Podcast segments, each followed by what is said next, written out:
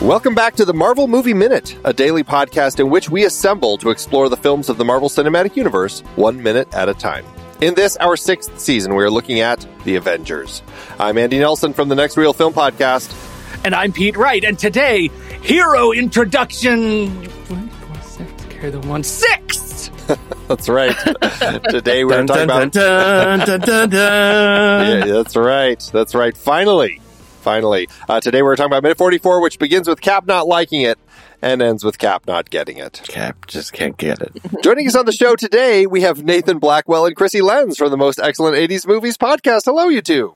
Hey, how's it going? Good to be here. Hi. Great. We're thrilled to have both of you joining us today. Of the two of you, who is most likely to do Pilates? Just asking for a friend. Not me. I'm not entirely sure what they are. I used to think they were a drink. Oh, It's like yoga, but harder. Yes. Mm. yes. And I think it involves some sort of equipment. It's not Yeah. fun yoga. It's like hold this for you know, five minutes. No. Well, all right. You're joining us um, midway onto the Quinjet, and you've picked five consecutive minutes. So we'll be talking with you uh, from here through minute 48 of the film. And so I guess, uh, you know, first question for the two of you uh, is there any particular reason that you picked this particular section of the film? Um, well, I, well, I can speak for myself. Um, you know, it's, it's, there's a couple of, of favorite moments, but you really, as a, I guess, as a guest, you try to find something that in those five minute, in, in the different five minutes that you, you have a good bandwidth of things to talk about. You know, it's like our very first one with Iron Man. We never got out of the cave. and so we wanted, we wanted a little, we wanted some quips. We wanted some action. We wanted some, um, very like Whedon esque dialogue to discuss, and then yeah, and and it's um it's one of it, there's a lot of favorite moments I have in the Avengers, but this is one of them. I agree. And I also I wanted some Thor. I wanted some Thor and Loki. Uh so that's why I picked them. Gotcha. Okay. Well, that certainly makes sense. We we've got um, let's see, we've got one, two, three, four of our Avengers here in this in this particular minute. So uh, yeah, it's a it's a good little stretch to talk about. And we're on the on the Quinjet, and uh, you know, I guess the first note is. Which you know we will have likely talked about with our previous guest as well. We're recording these uh, out of order, but uh, so so uh, Natasha is piloting it, I guess, uh, or is she co-piloting and then this random shield pilot is piloting it? I'm not exactly sure, but they both. She's flipping a lot of buttons, so she's Mhm. the button flipper. They're sort of piloty buttons, Right. maybe co-piloty buttons. I would say co-piloty buttons. Like, it's very possible that she's like still like doesn't like. I, I don't know the process of getting one's license. You know, maybe she's still shadowing, or maybe you know, I it would be great if there was like a training session in there. But Like uh, an apprentice pilot. yeah, exactly. I mean, you've got to get a certain amount of hours before you get your You license. sure do. So, and normally she's like the the hero. Like you know, it's like I'm sure she's going through some a little bit of like you know issue that normally she's like the badass hero waiting in the back. You know, and and then she's got, and now she's kind of like relegated to like the help. Yeah. You know, that's really interesting. Like, there is a whole angle on this movie where we just talk about imposter syndrome vis a vis Hawkeye and Black Widow. hmm hmm It's definitely a thing that I want to talk about more tomorrow as well because of the specific conversation that she'll have with Steve as he's kind of getting ready to jump into the fray. But I, it's, I don't know. I think it's interesting that the way that she has been brought into this particular section of the film is just because she's piloting the Quinjet. And it just seems a little, a little strange that that's her role here. I mean, you know, she's obviously manning the guns and stuff like that, but at this point, yeah, she. I don't know. I don't know how Quinjets work. Every time we've seen it, there have always been two people at this point in the in the two pilot seats. But could she be getting up and actually be in the back having this conversation with everybody and just let the one pilot fly it? Yeah, I, my guess is that they want this is a chance for Iron Man and Captain America to be kind of like the hot shots, like the rock stars, you know. Yeah. They need to be able to make a quick heroic exit momentarily. Mm-hmm. Right. Yeah. That's that's kind of what we're it, it it to that end, does this end up feeling set up in any particular way where, you know, let's put Black Widow to the side because we've already kind of spent some time with her. We haven't had a chance to really see other than the few minutes before with with Steve and Tony where they first meet, but this is really the first time that we're getting these particular two characters in the same space together to actually have a conversation. Yeah, it, and and then in a moment we're gonna get Thor, which is the real tricky, like you know, threading the needle of of really kind of like you know you you can make the case that that Iron Man and Captain America, despite their powers, are more grounded heroes. But once Thor shows up, now you're dealing with magic and and Fabio Hair, you know. Yeah. yes. I just don't like that they got the girl sitting up in the front being like, you guys settle down. And then she has to be like, sit this one out. You need to be careful. It's like, She's playing the like the role of the the everyman, the normal person, like the normal human, you know. she seems like she's playing the mom. She's like, I'll turn this car around, boys. Uh-huh. Settle down back there. That's it it feels very much that way. And and i guess you know let's real quick jump into a brief conversation about uh, the director who we like to refer to as Tig Notaro on the show. But when this film came out did you find these issues at the time or is it kind of subsequently as things have come out about the director where you, you kind of revisit this and go you know what? There is some stuff in here that i find less savory than um, than it, it it really feels like it should have been you know No, it, it wasn't. It wasn't something that was on my radar when I, I originally saw it. No, me neither. I just was, it felt so fresh when I saw it uh, originally. And then my kids were both obsessed with it as they were like little. And so it was one of those movies that was always, always, always, always on. So I really feel like I'm looking back on it now with grown up eyes. As we do with many 80s movies, and going, oh, Well, yeah, I was going to say it. Yeah, it ties in wonderfully with kind of the whole conceit of your own podcast, which is looking back at this stuff. Goes, does it hold up as well as our memories? Disliking I the did. things you used to love. yeah, exactly. having to s- having to see them with some new knowledge that you didn't have at the time, and wondering is is innocence really uh all that great to give up? yeah, and, and and I don't think you know. I I mean, personally, even now rewatching the Avengers, there's not too much, many things that really ding on my radar. It's not. It's really more like the Justice League, uh, and and and the the later stuff that really kind of seems like eh, question mark question mark at least for me. That's interesting. The Justice League gives you trouble, so Marvel gets a pass, which is really lovely for this Yeah, podcast because we have so many minutes ahead of us. Yeah, I, I don't know. I just I think I think all the scenes with Wonder Woman are a little weird, you know. Well, and when you're saying Justice League, you're specifically talking about Tig Notaro's theatrical version of it. Correct. Correct. Man, Tig Yeah. Notaro is everywhere. I know, Mhm. all over the place. Really got around.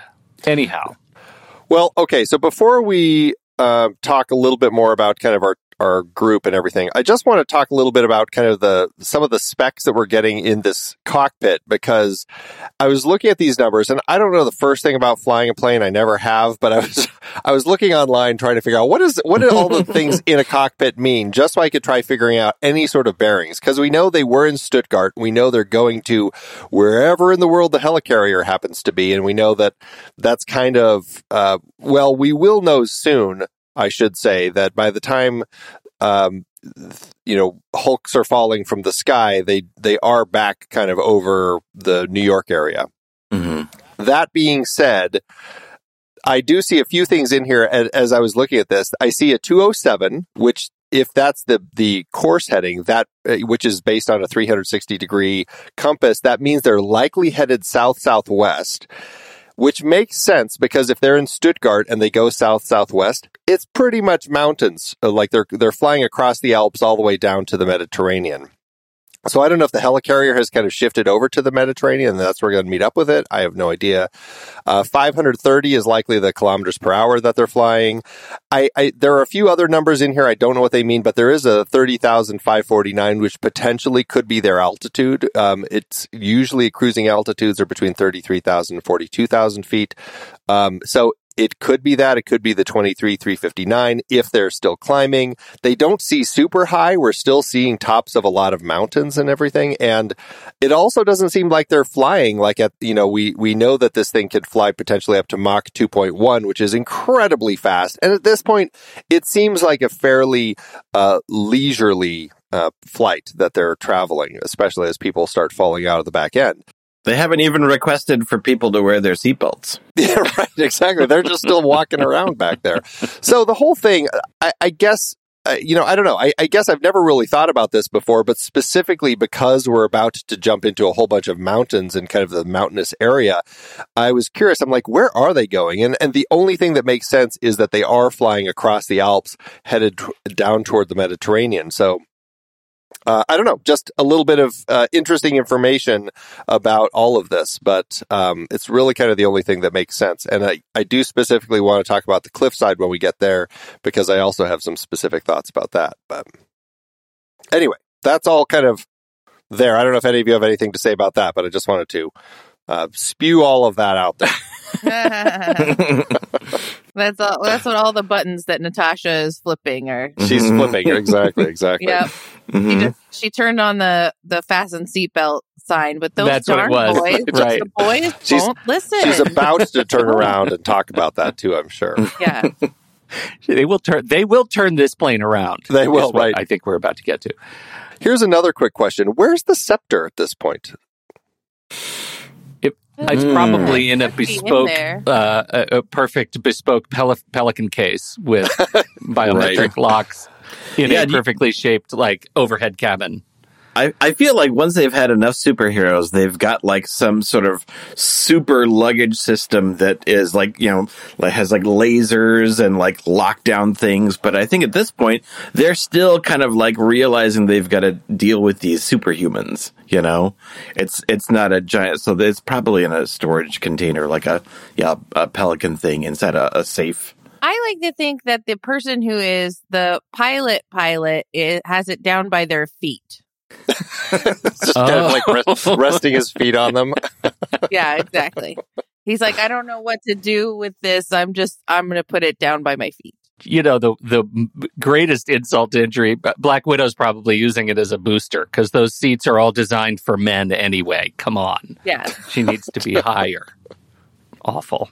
So rewatching this, it's because I, I think it came out afterwards. Um, but now whenever I see Captain America and Tony Stark uh, talking, I can't help but think of, of Agent Carter of the TV show, you know, and kind of like the groundwork that they did with, with, you know, Tony's dad and kind of see, I like, I, I, I I super, I like, I, it's like when you watch the prequel and now when you watch the original, it kind of has a, an extra layer of subtext. Yeah. I can't help but kind of think of, of, of Agent Carter and I, shoot, what's Tony's dad again?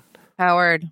Howard, Howard Stark, um, Howard Stark and, and kind of like what Tony must be thinking. Like there's this extra layer of, of Tony processing Howard's feelings about this dude, you know, that I impose when I watch this scene now. Well, and especially, and I suppose that generally holds true with, um, like when you're when a parent has passed or something, and then you come across somebody that they had known in their life as like a friend who, like, uh, you might never have known them, or you may have when you were a kid, or one of those things. Mm-hmm. But somebody that you come across at some point, and you're like, oh, and you kind of you have that sense like you knew my my parent when they were around, when they were young, when they were my age, and you kind of want want to kind of get that perspective. And it, I, I don't know. I guess yeah. when is uh, I'm trying to think when is the first time we really get any sense from from Tony in any conversation with with Steve as far as like uh, conversations about his dad? Does that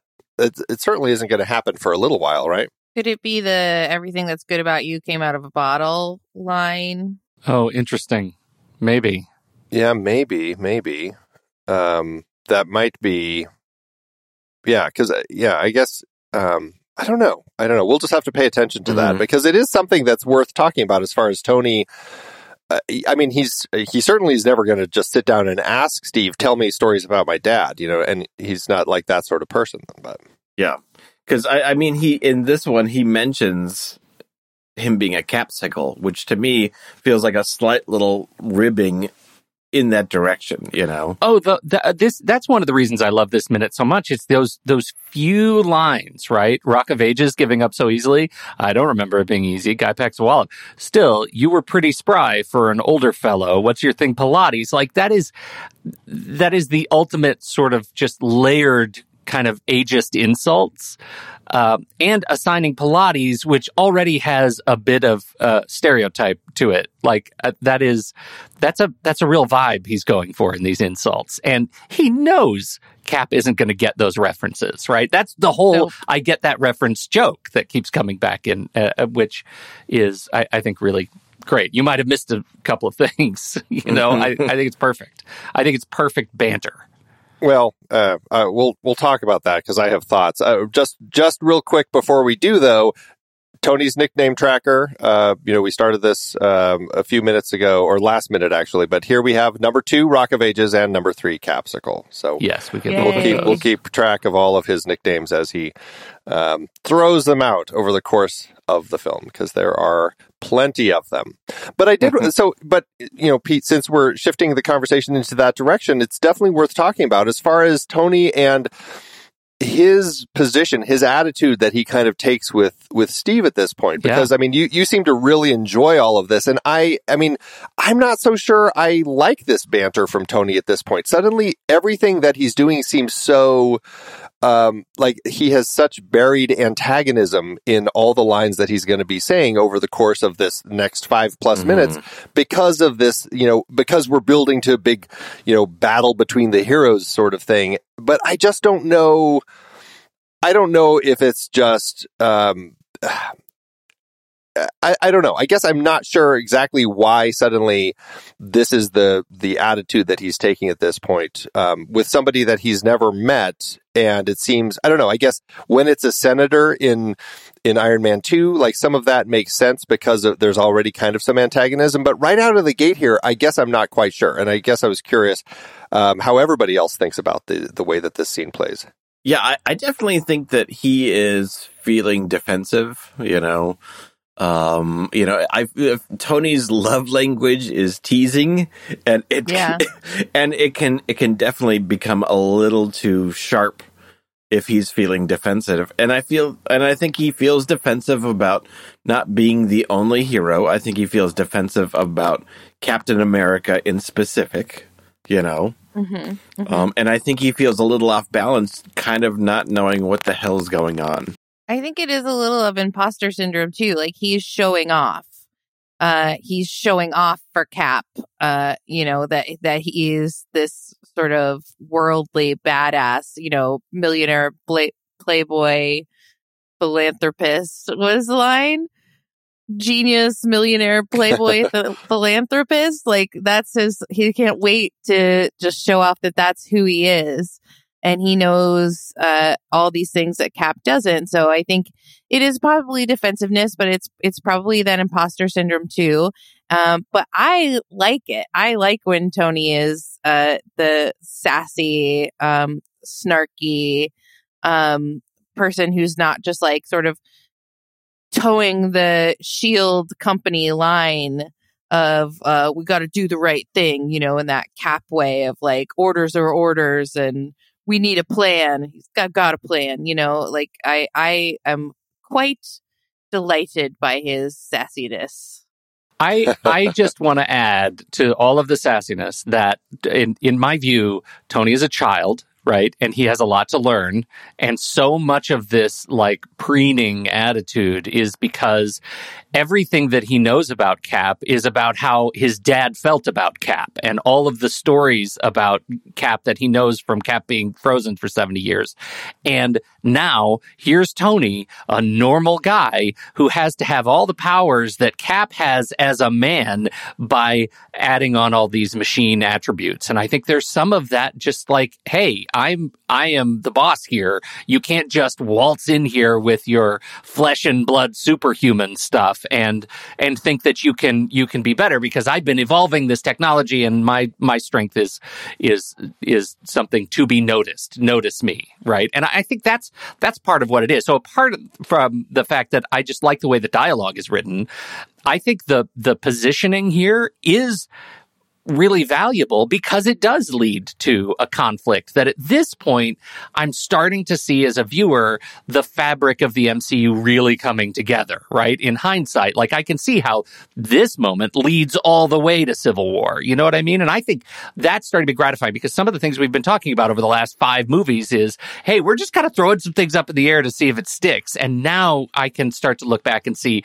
there is there is absolutely a method. It's you know, they may have screwed up the color of the gem last time, but they're figuring it out now, right? Like those are those are some of the things that are going on in my head. It leads all the way to Endgame. Yes. Like the the seeds that they're planting in this scene and in this film echo all the way through to Endgame when they finally get their their payoff. Mhm. So For sure.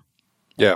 I, you know, I, I mean, you haven't quite swayed me. I definitely see all of your points with all of this. It definitely makes sense. And, and all of that feels legitimate as far as like the reasons in the context of the film as to why all of this is happening.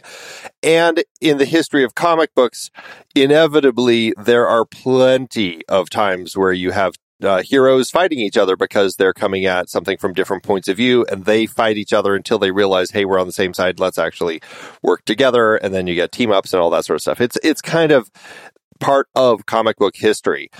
This is a part of the film that I always end up struggling with because I kind of just don't buy it. And I end up really struggling with this entire section of these three uh, heroes just kind of going at it and destroying forests and everything. I just, I really struggle with the whole conceit. And I, I, um, I don't know. I'm, I'm curious to kind of have some more conversations about it and see where it goes. Cause I mean, your points are completely valid and I definitely see all of that. And so I don't know. I guess we'll just see how it all shakes out over the course of this.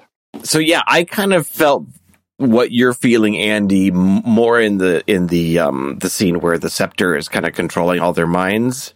Like it, it just felt a little too twisted. I mean, I you know, and I understand that they're being controlled by it, manipulated it, but it, that that section to me felt a little forced. do you think like maybe there's eh, just based on like what Pete was saying about uh the reaction of Tony to Cap like is there like a sort of parallel to how Loki feels about Thor in that sort of like little brother big brother dynamic Oh, I like that. It's, it's definitely an interesting element that, um, uh, is I think there's certainly something there. And we're going to, I mean, we're going to be talking a lot about kind of the Thor Loki dynamic as brothers, as princes, and all that sort of thing as we kind of move in kind of the, our conversation over the next few minutes. Uh, and, and that could be an element also between the idea of Tony and Steve as far as their perspective on their position as the person who is, uh, you know, the one who should be the head of all of this, you know? Mhm. Mm-hmm. I like that. Uh, so at this point, we're also kind of, as an audience and then also as our characters, Steve and Tony, there is kind of this mystery as to Loki and his involvement in everything going on. Why did Loki give himself up? We'll figure all of that out over the, you know, the next, you know, several um, minutes as we kind of get onto the helicarrier with Loki and everything. But uh, as far as your perspective, do you feel like did were you asking yourself, yeah, why did Loki give himself up, up? What's going on with this particular thing? Did it feel like there's some setup coming? Yeah, I, I it's hard for me to remember now not knowing or no, now knowing what happened, but I I definitely knew. I mean, he's the trickster god, so you knew you knew that there was something up his sleeve. Yeah. Yeah. There's definitely, I mean, there definitely is something. And so, yeah, I, I, I think it is interesting. I do think it's also interesting that at this point, as they're confused about, like, he's not saying anything and, and Loki seems to be somebody who always has something else to say. So it's, I, I don't know if that feels part of his plan or or he's just being quiet for some other reason. But I did think that that was an interesting element of all of this, the fact that he's not saying anything. You know what I love so much about his um about his portrayal here when he turns around and says, "I'm not overly fond of what follows." Um, is that it? It really leans in on something that I've always kind of we, we've talked about it bounced around a, a number of times, which is about the stakes, and in this case, the physical stakes of these characters, which are very low. Like we we know that they can beat the hell out of each other, and they're really kind of fine in the next scene. You know, maybe their suits Right. ripped. Like the fact that Loki and Thor are brothers, and he says, "Oh, lightning! Ugh, I'm not fond of what follows," because it's going to be a nuisance first, a nuisance first, a threat second, and that feels so Yeah. much like a brotherly line. And I just, I really adore it. It's just a, and and of course, Tom Hiddleston is just he, he's great when he gets these just little bits of of scene chewing kind of dialogue. Yes. Everything for Tom Hiddleston. Give him all Right. of the scene chewing. Well, that that's a good segue into the arrival of Thor. Um, how do you like? What do you what do you all think about the way that it's depicted as far as Thor arriving? This is Sans Bifrost. This is our first time seeing him getting anywhere without it. Uh, it's not really called out as anything specific until you know uh, once he and Loki are talking as to how he got here. But uh, I don't know. What did you think of the way that we see this happen? I never really like the whole Bifrost thing was such a like afterthought to me. It never even occurred to me that he was like getting somewhere without the Bifrost until until they mention it.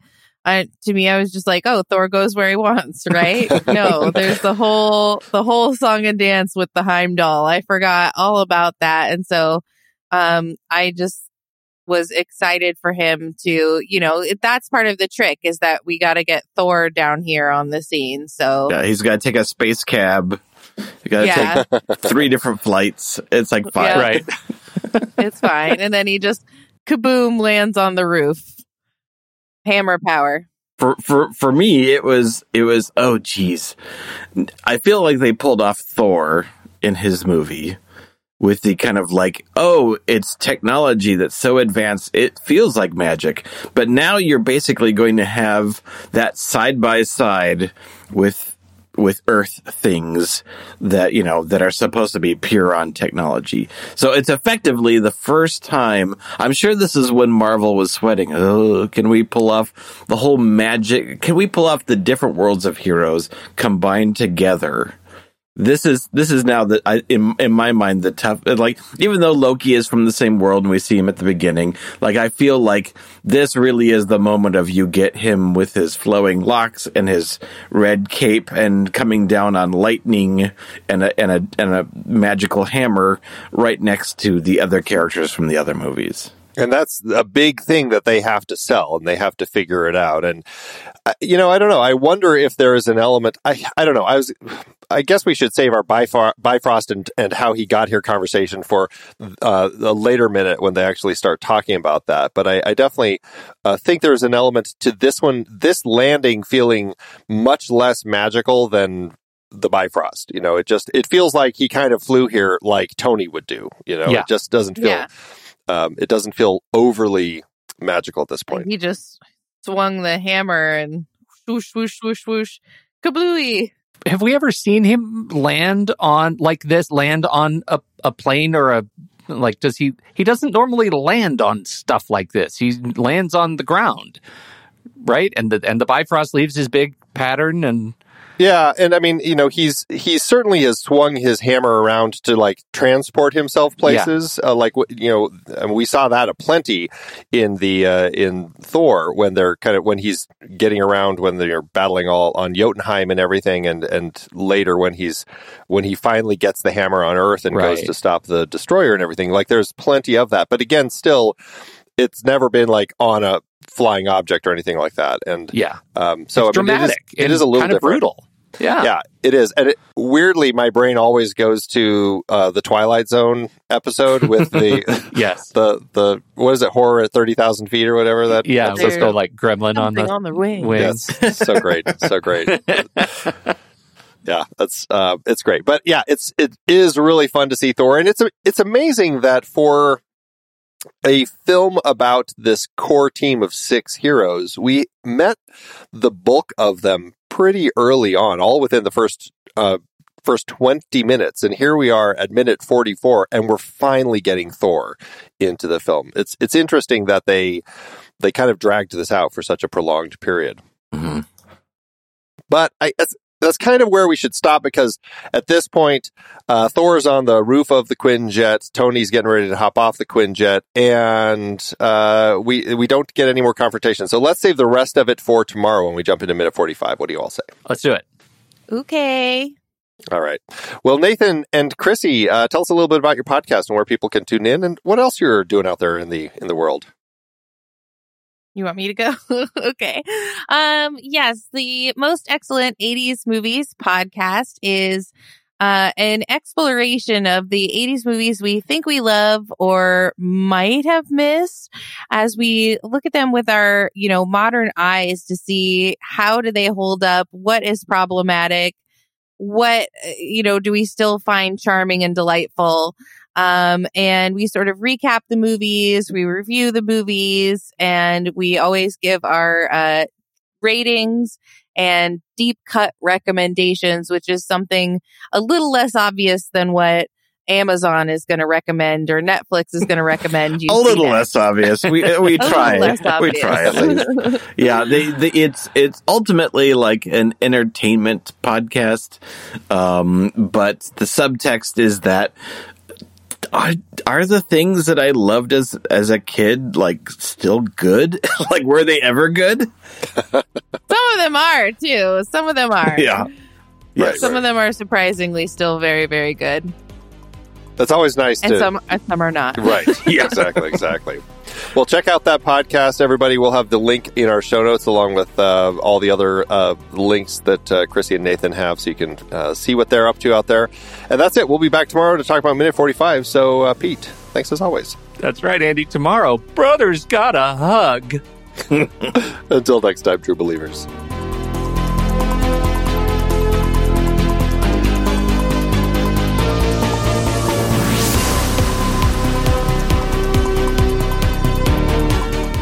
Marvel Movie Minute is a production of TruStory FM, engineering by Andy Nelson. This season's music is Message to the World by Anthony Vega, and this season's show art is by Winston Yabo. Find the show at trustory.fm. If your podcast app allows ratings and reviews, please consider doing that for our show.